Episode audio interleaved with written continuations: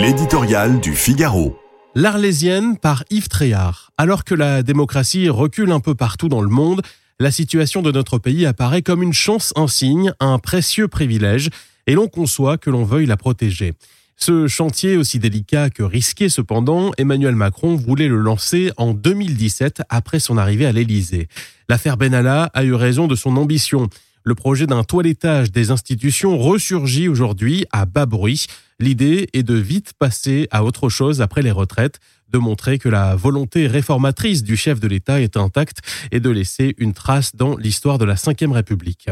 François Hollande puis Nicolas Sarkozy, ses prédécesseurs, ont été invités à déjeuner pour en parler. Il est question de former une commission transpartisane pour réfléchir à la question. Pourquoi pas, sauf que les Français semblent avoir d'autres chats à fouetter. La guerre en Ukraine à 3000 km de Paris et les menaces qu'elle fait peser sur l'avenir occupent les esprits.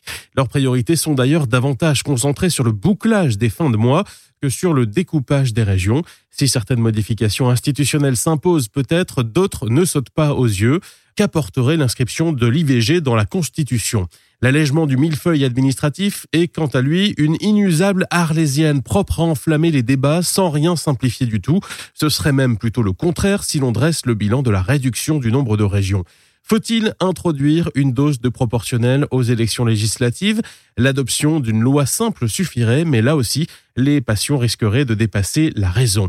Quelles que soient ses intentions sur le front institutionnel, Emmanuel Macron sait que sa marge de manœuvre est faible, sinon inexistante. La majorité relative dont il dispose à l'Assemblée nationale devrait l'inciter à la plus grande prudence. Comme disait Montesquieu, il est parfois nécessaire de changer certaines lois, mais le cas est rare et lorsqu'il arrive, il ne faut y toucher que d'une main tremblante.